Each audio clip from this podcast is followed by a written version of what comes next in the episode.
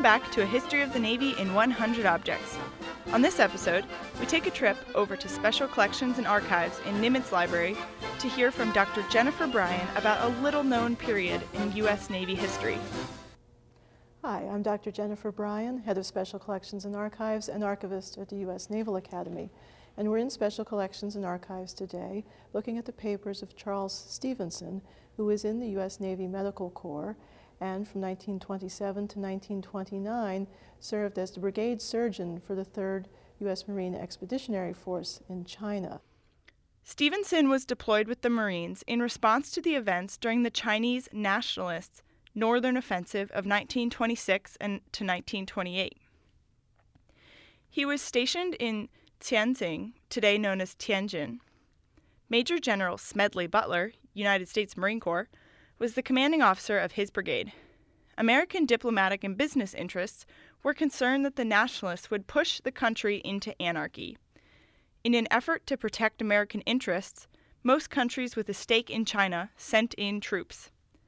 His brigade, in particular, was tasked with protecting lines of communication between Tianjin and Peking, the capital, in the event that the capital was threatened. It was possible that an evacuation of all Americans would be called if the situation deteriorated. So you see laid out on the table just a few of the letters and newspapers that he collected while he was engaged in service in China.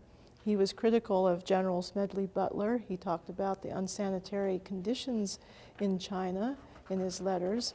And you'll notice that for some reason he was clipping newspapers and sending those back home. So you see the envelopes on the tables with the Chinese postmarks and also the stamps. And of course the papers are interesting because this one is the China Press, written in English, so obviously for English-speaking people in China.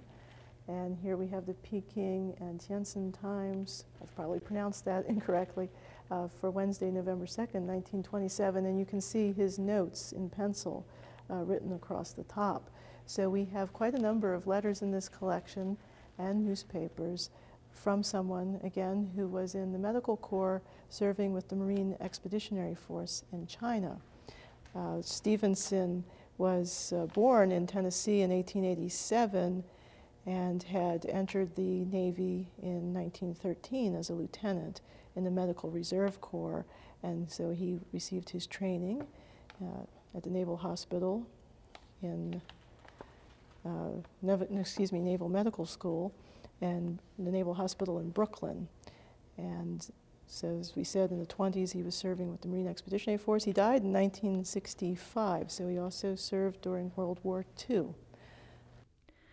It is an era of U S Navy history that many don't know about, but it was a profoundly consequential period in Chinese history, known to the Chinese as the Century of Humiliation, that eventually led to the founding of the People's Republic of China under Communist Party rule. Thanks for joining us today on the podcast, and tune in next time to brush up on more of your Navy history.